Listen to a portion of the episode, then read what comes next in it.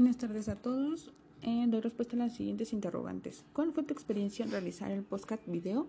En particular fue una experiencia agradable de aprender el uso de una forma distinta de trabajar. ¿Cuáles fueron las barreras que se te presentaron el no saber cómo manejarla por ser la primera vez que realizo una actividad como esta? ¿Cuál fue la respuesta virtual hacia el proyecto integrador? Efectiva a pesar de las barreras. ¿Cómo mejorarías tu proyecto integrador? Practicando realizando más proyectos. ¿Cuál es la importancia del cuidado del desarrollo humano desde el profesional de enfermería? El desarrollo humano propicia una actitud diferente ante el paciente y éste nota la diferencia manifestándola mediante la atención. Gracias.